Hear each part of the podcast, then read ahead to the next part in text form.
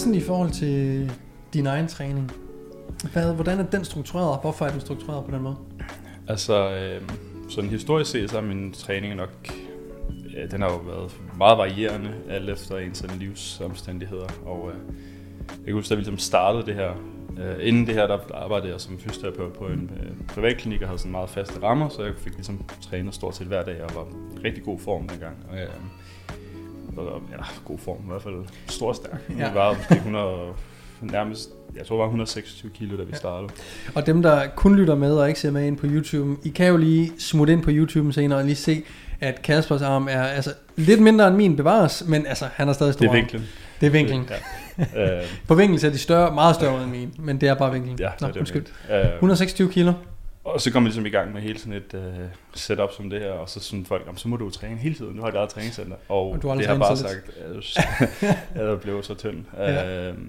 Og ellers har der været en masse ting, også i forhold til ens privatliv, med sygdom og alle mulige ting, som så har gjort, at man for eksempel har haft perioder, hvor desværre, hvor træning har fyldt sådan alt nærmest, det har været alt for meget, som du kender selv, dengang du stillede op, kunne jeg forestille mig. Ja. Og så har der været perioder, hvor at træning har været ligegyldigt, altså fuldstændig ligegyldigt. Altså der har stadig været, det har kun været en del af ens professionelle liv. Klart. Og nogle gange så kan det også, det kan vi måske snakke om her senere også, med, når jeg snakker med andre personlige trænere, hvordan det kan fylde så meget, at deres egen træning går i stå. Men det var det, der skete for mig. Og der var ingen træningsmotivation whatsoever, men jeg har aldrig haft så travlt i forhold til at træne folk. Og så har der været perioder, hvor det har været mere balanceret, så det er ligesom hele det her continuum, der har vi ligger sådan et varierende i midten. Og på en måde så er jeg super glad for at have haft de forskellige faser og oplevelser, i stedet for at have været en person, der enten har været den ene ekstrem eller det andet hele livet. Enten har været hardcore grind og aldrig haft en day off. Der har jeg haft perioder, hvor jeg har været sådan, og så har jeg haft perioder, hvor jeg har været ligeglad. Og det gør det bare utrolig meget nemmere at sætte sig ind i andre, ligesom vi snakker om det her med, at det er svært for os at forestille sig, at det er ubehageligt at gå ned til træningscenter. Så på den måde så er det kun en kæmpe hjælp, at man kan, det er lidt lettere at perspektivere og forstå andres, og netop stille de rigtige spørgsmål, i hvert fald også i forhold til, hvordan andre har det med alt omhandlende træning og alt det rundt omkring, og tanker omkring træning, og så videre, hvordan man tror, træning skal være. Og ja, klart. Hvordan ser træning ud lige nu? Træning lige nu, det er... jeg kører jo nok... jeg kan godt lide at træne... Ja, måske sådan lidt... jeg eksperimenterer lidt med forskellige ting, fordi jeg har ikke noget sådan kæmpestort mål med min træning, men jeg elsker... Jeg træner nok det, som folk kalder en form for bodybuilding-træning. Ja. Og det er også det, jeg synes er sjovest, og jeg har fundet ud af, når jeg har prøvet at køre lidt mere over i nogle andre typer af træninger.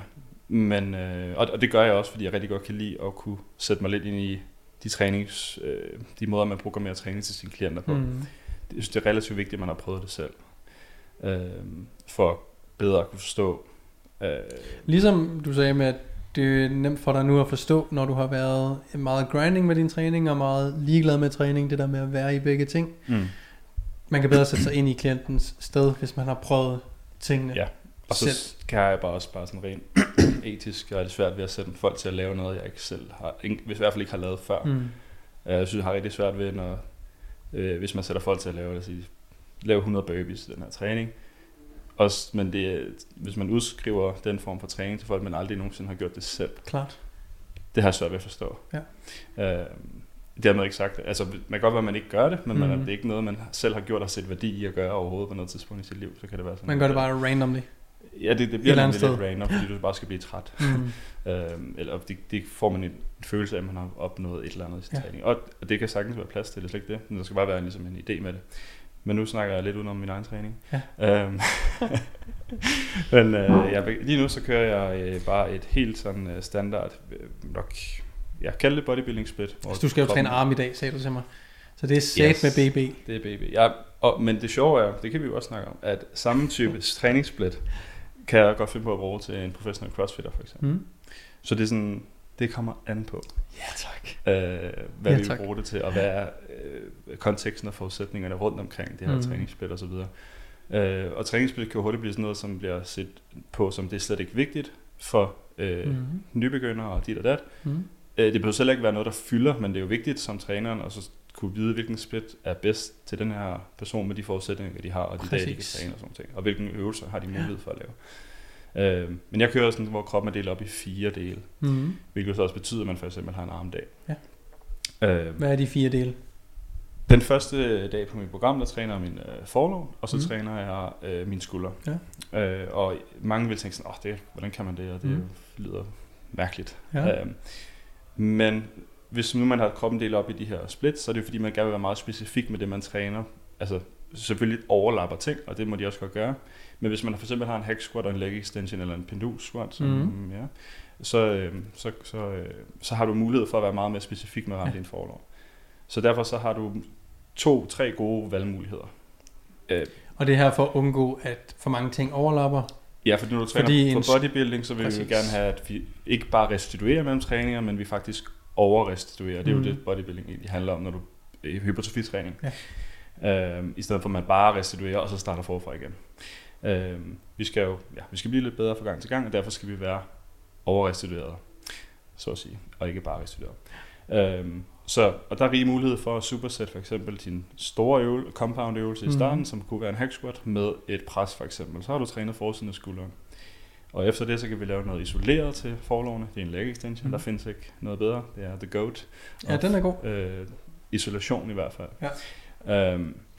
Og så kan man jo så slutte træningen med at lave noget sideskulder og noget bagskulder, og så er det noget det hele igennem. Og det kan sagtens gøres på et sted mellem 45 og en halvanden time, hvis man er mere avanceret og skal have flere tunge arbejdssæt eller hvad planen.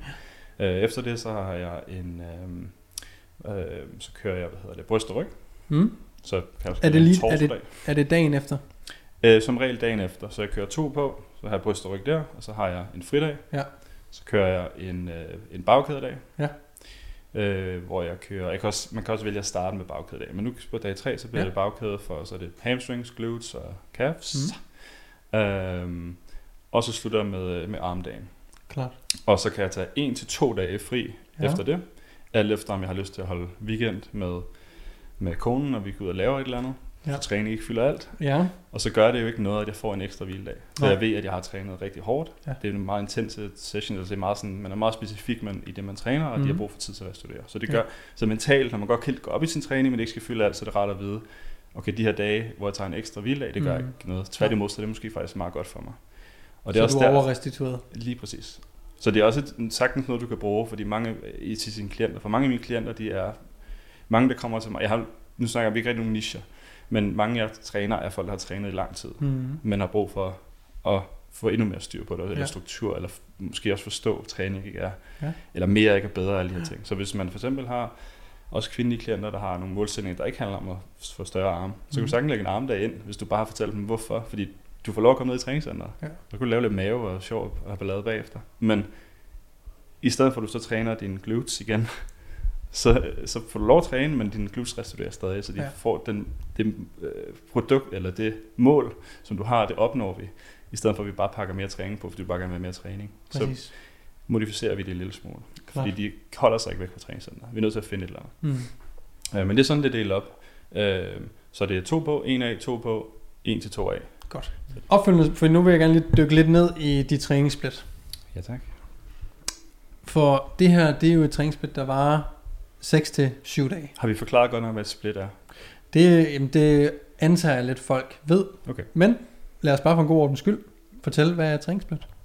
Ideen er jo bare der, hvordan vi opdeler kroppens i løbet af en uge. Så der er nogen, der kalder full body, så det kunne man næsten bare kalde et split. Ja. Så det er delt op i én. Træner det helst det hele på én gang. Selvfølgelig er der forskellige øvelser på de forskellige dage, formentlig i hvert fald. Ja. Det er ikke nødvendigt. Så findes der et halvsplit, hvor vi deler kroppen op i 2. Det kunne fx være forside og bagside, som jeg bruger rigtig ofte. Specielt hos nybegynder, eller hvis det er mere sådan vægttabs- eller rekompositionsmålsætninger. Ja. Så er der et træsplit, hvor kroppen er delt op i 3. Super effektiv måde at få lidt mere volumen, end hvis du kører det, jeg kører lige nu, altså delt op i 4. Og så findes der også andre måder at gøre det på, men det her, det er, der er for eksempel også specialiseringssplit, hvor du så har nogle ting, der så bliver trænet 2 gange om ugen, andre der bliver trænet 1 gang om ugen. Og det kunne for eksempel være nogen, der vil større forlov og skulder, typisk fyre, og og nu generaliserer jeg jo helt vildt, fordi det har ændret sig meget i løbet af sidste 6 år. Men der er jo rigtig mange, også kvindelige klienter, der gerne vil træne bagkæder. Og der kunne man jo sagtens have et program, hvor der var lidt ekstra frekvens for glutes. Og så synes man gerne blive god til at træne det. Hvis man bliver rigtig god til at træne, så behøver du ikke træne det helt lige så ofte. Så kunne et træsplit lige pludselig blive smart, for eksempel. Så det er måden, vi ligesom kan dele kroppen op på, og det kan være, det kan have stor relevans, alt efter hvor avanceret man er, og dele man kan også, op. Jeg tror, det folk ofte bliver forvirret i forhold til med træningssplit, er at, som du også nævnte lidt tidligere, det her med, at træningssplit er super relevant, fordi du skal vælge det rette split for den enkelte, som personen træner, for den enkelte klient, efter hvor lang tid de har til at træne, hvor ofte de kan træne, og hvad deres målsætning er. Så der vil altid være et rigtigt split, eller nogen split, der vil passe bedre til det mål, og den tid, den enkelte har. Men det gør ikke, at der er nogen splits, der nødvendigvis er bedre helt generelt set, det vil aldrig være, end andre. Så træningssplittet er basically bare, hvordan skal vi ligesom opdele den mængde arbejde, du totalt set skal lave, på så god en måde som muligt, således at du restituerer eller overrestituerer nok imellem træningerne. Træning af den samme muskelgruppe. Det var en god forklaring. For eksempel. Fordi du har helt ret, at nogle gange kan det være mindre vigtigt, og nogle gange kan det være super vigtigt, hvad for et træningssplit det er. Ofte, uden at man skal overtænke det, så har vi alle de klassiske, nogle af dem du har nævnt, der også upper lower. Upper lower. Altså, de klassiske er ligesom klichéer. Push-pull-legs. Er ligesom klassikere, ligesom klichéer af en grund, og det er, at de virker ofte relativt godt. Men det der er så sjovt, det er også, hvis nu man nævner for eksempel nogle af de split, jeg har nævnt her, og man så ikke nævner upper lower, for vi bruger upper lower rigtig tit, så gør man ting avanceret. Ja. Men det er jo bare fordi, at traditionelt set, så bruger man måske upper lower eller push-pull legs oftere. Men jeg har jo ikke tænkt mig at bruge det split, hvis det ikke er det, der er det bedste til den person, bare fordi de ikke ved, det eksisterer, eller der er nogen, der har valgt, at det skal være for avanceret. Så den skal det hurtigt blive. Og sådan er det med så mange ting.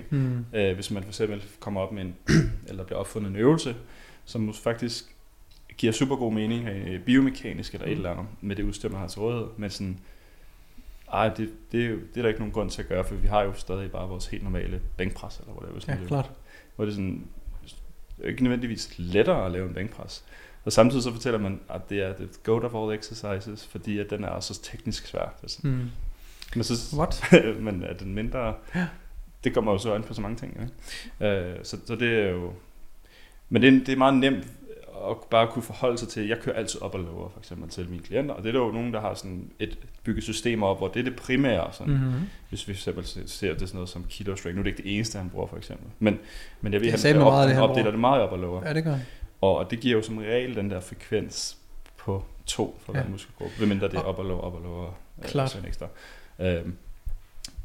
Og det var noget, det jeg ville spørge dig lidt ind til, i forhold til dit split, fordi det lyder netop som om, at det er 1 gang om ugen per muskel. Ja, hver 6. dag bliver det så nogle gange, så det kun tager den ene. Og det var det, jeg sagde. Hvis det var, nu, det lyder til at være et 6-7. Ja, nogle gange split, 5, hvis man er lidt... I dag skulle vi måske træne arme sammen, så kunne det godt være, at jeg lige fik lyst til at smide en ekstra dag ind. Klart. Så hvad er dine tanker? Fordi jeg opfordrer oftest til at træne hver muskel 2 gange om ugen. Har du mere volumen på hver træning? Så jeg har som regel bare omkring 10 arbejdssæt for eksempel quads. Og det har jeg også for arme. Nu så jeg for eksempel, at du havde en story, hvor du også sagde, at det var svært for dig at få nok arme ind.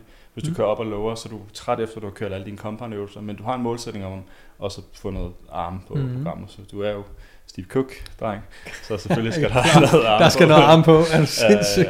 Og der skal meget arme på herovre. Og Greg Plitt har der også blevet nævnt et par gange. Han har jo en bicepsdag og en tricepsdag. En brachioradialis-dag.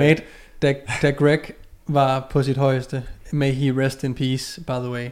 Armageddon workout. Ja, jeg havde jo dem skrevet ned på papir, og så mig og min fætter gik ned i træningscenteret og lavede de her chest explosion. Og det virkede? Det var så godt, mate. Det var nød træning, selvom at vi kunne sagtens sidde og grine af det den dag i dag. Ja, det var lige det, du havde brug for. Det var lige det, jeg havde brug for, og som man kan altid sidde og være bagklog og sige, okay, hvis jeg vidste lige så meget, som jeg gør nu, så ville man have fået meget bedre gains. Hvor sådan, man fik egentlig gode gains, fordi man virkelig, virkelig, virkelig nød. Du var i det. Jo. Ja, det man lavede. Og det var derfor, at det var godt. Mm. Basically det, man gik ned og lavede, kan man sige. Ja, det er fantastisk. Ja, men ja, en frekvens på 2 er jo meget normalt, at man anbefaler også. Det er jo nok, kommer jo nok af, at man kigger på sådan litteraturen i forhold til hypertrofitræning generelt, på de studier, der er lavet. Men igen, så er volumen jo noget, der er så individuelt. Altså hvis du forestiller dig, at du tager en helt nybegynder, så vil du jo ikke pakke alt for meget volumen på dem, men du vil begynde en progression i volumen kunne være en rigtig smart måde at bygge deres træning op, fordi hvis nu bliver det i konteksten af muskelopbyggende træning. Så hver gentagelse, man laver, når man nybegynder, er ikke så stimulerende for muskelopbygning, fordi man ikke er så god til at bruge sine muskler endnu. Men man kan stadig, og det betyder, at man ikke er så god til at tage dem til failure, for eksempel. Det, ja, eller du kan ikke løfte en vægt, der er tung nok til, at du får mange effektive reps i det sæt, du har. Det kan være grundet teknik, det, ja, for eksempel. Eller det at kunne stabilisere en tung vægt. Eller alt, der er masser af faktorer. Et godt eksempel er sådan at lave en goblet eller en squat, bare generelt fristående squat, kontra en leg extension. Ja. En leg extension er relativt nem forhold til squatten, og blive presset i og mærke lige præcis i forlårene, hvor der skal en del træning til, før vi får lidt, vi får aldrig den samme, men lidt kom derhen, hvor du snakker om det her med at presse sig selv og være god til at bruge sine muskler i en given øvelse. Ja, og det, nu fungerer det jo sådan, at det er ligesom hjernen, der bestemmer, hvilken muskelfiber vi skal bruge, så der er jo nogle de højtærskel motorenheder, der skal aktiveres for at få fat i hurtige muskelfiber, som er dem, der responderer ved at vokse større og stærkere. Ja. Og det sker jo kun, hvis vi træner med relativt høj nok udmattelse eller tung nok vægt og tilstrækkeligt med volumen. Men så vil man altid starte med det lavere volumen og så bare bygge på i volumen et stykke tid. Og så når man begynder at blive god til at træne, så falder volumen altså lidt igen. Eller du kan ikke bare blive ved. Og når du siger, at bare lige for at få lytterne med, volumen og den går op, så er det mængde af for eksempel sæt eller øvelser. Altså du kan både øge i antal gentagelser eller i sæt. Du bare husk hver gang, du lægger et nyt sæt til noget, så ender det bliver mange flere gentagelser, i stedet for at du tilføjer 2 ekstra gentagelser til de 2 sæt, du starter med, for eksempel. Og det er det, du mener, altså over tid, over en periode for nybegynder, så tilføjer man gentagelser eller sæt, eller afhængig af, hvad der lige passer til klienten. Og på et tidspunkt, så vil den totale volumen så egentlig falde, fordi man bliver bedre og bedre, og man også måske har fået lidt mere muskelvæv, du kan bruge. Så hver træning bliver mere potent, så at sige, i forhold til det, den stimuli, vi går efter. Godt ord. Ja. Det var en potent træning, mate. Jeg bruger tit det ord, og det folk forstår det. Eller nogle gange, det gør de bare. Så du bygger på. Ja. Så du har den der bad shape, hvor så er du nødt til at gå ned igen. Så jeg ligger på omkring 10 sæt, fordi hver, uden at snakke mig selv for meget, så får jeg jo relativt mere ud af hver sæt, fordi jeg har trænet lang tid og kan løfte relativt tungt. Og de øvelser, jeg bruger, er meget specifikke til de muskler, jeg ønsker at træne.